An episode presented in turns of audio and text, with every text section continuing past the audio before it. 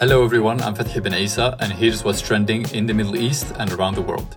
The UN Secretary General Antonio Guterres said he is appalled over the escalating violence in Gaza, including the killing of Palestinians by Israeli airstrikes in the Jabalia refugee camp on Tuesday and Wednesday, which killed and wounded hundreds. Earlier, the UN said the attacks on the densely populated camp could amount to war crimes. Hospitals in the UAE will treat a thousand Palestinian children injured in the Israel Gaza war. President Sheikh Mohammed has ordered the children to be brought to the Emirates for medical treatment. The injured will be transported from Gaza and accompanied by their families.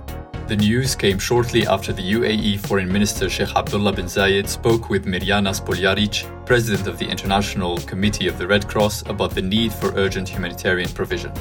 Ons Jabeur is drawing many reactions on social media today. The Tunisian tennis player announced that she is donating part of her WTA Finals prize money to help Palestinians after scoring her first match win in Cancun on Wednesday.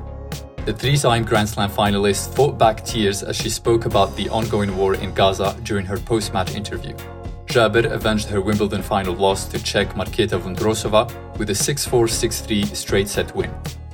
Bassem Youssef is back in the conversation. The Egyptian comedian returned to Piers Morgan Uncensored last night for an interview which he said sought to highlight the desperation of the Palestinian people to Western audience. The two hour interview in Los Angeles also saw Youssef and Morgan discuss their initial conversation, which went viral last month, drawing praise for Youssef's handling of Morgan's challenging questions about the ongoing Israel Gaza war. That's it for today's Trending Middle East. For our full range of podcasts, head over to our podcast section at thenationalnews.com.